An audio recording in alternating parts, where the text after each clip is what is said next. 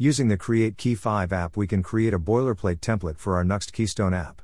It automatically configures the folder structure, package.json and src folder where our regular Nuxt app resides.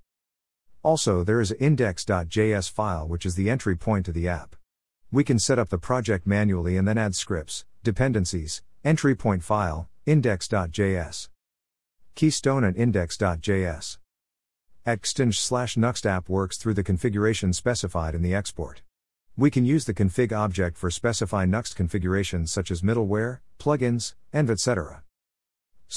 / is object.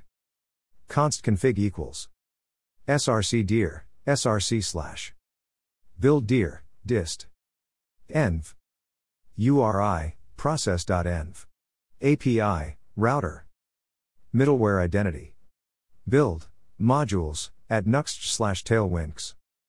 Components true. Semicolon. Module.exports equals. Keystone.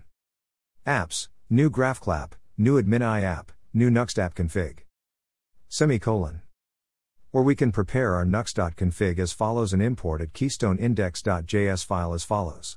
/ Nuxt.config.js. Require.env.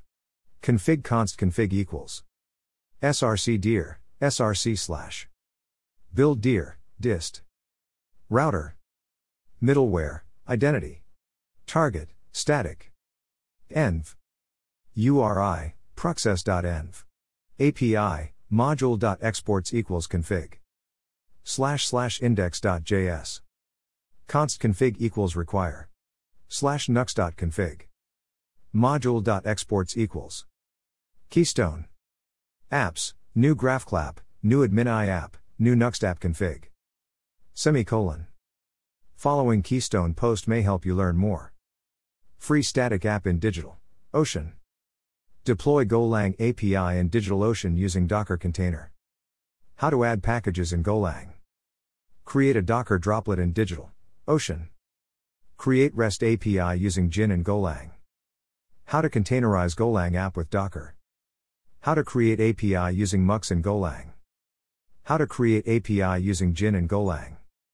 How to create API using Fiber in Golang. Accessing DigitalOcean droplets in Windows/Linux remotely.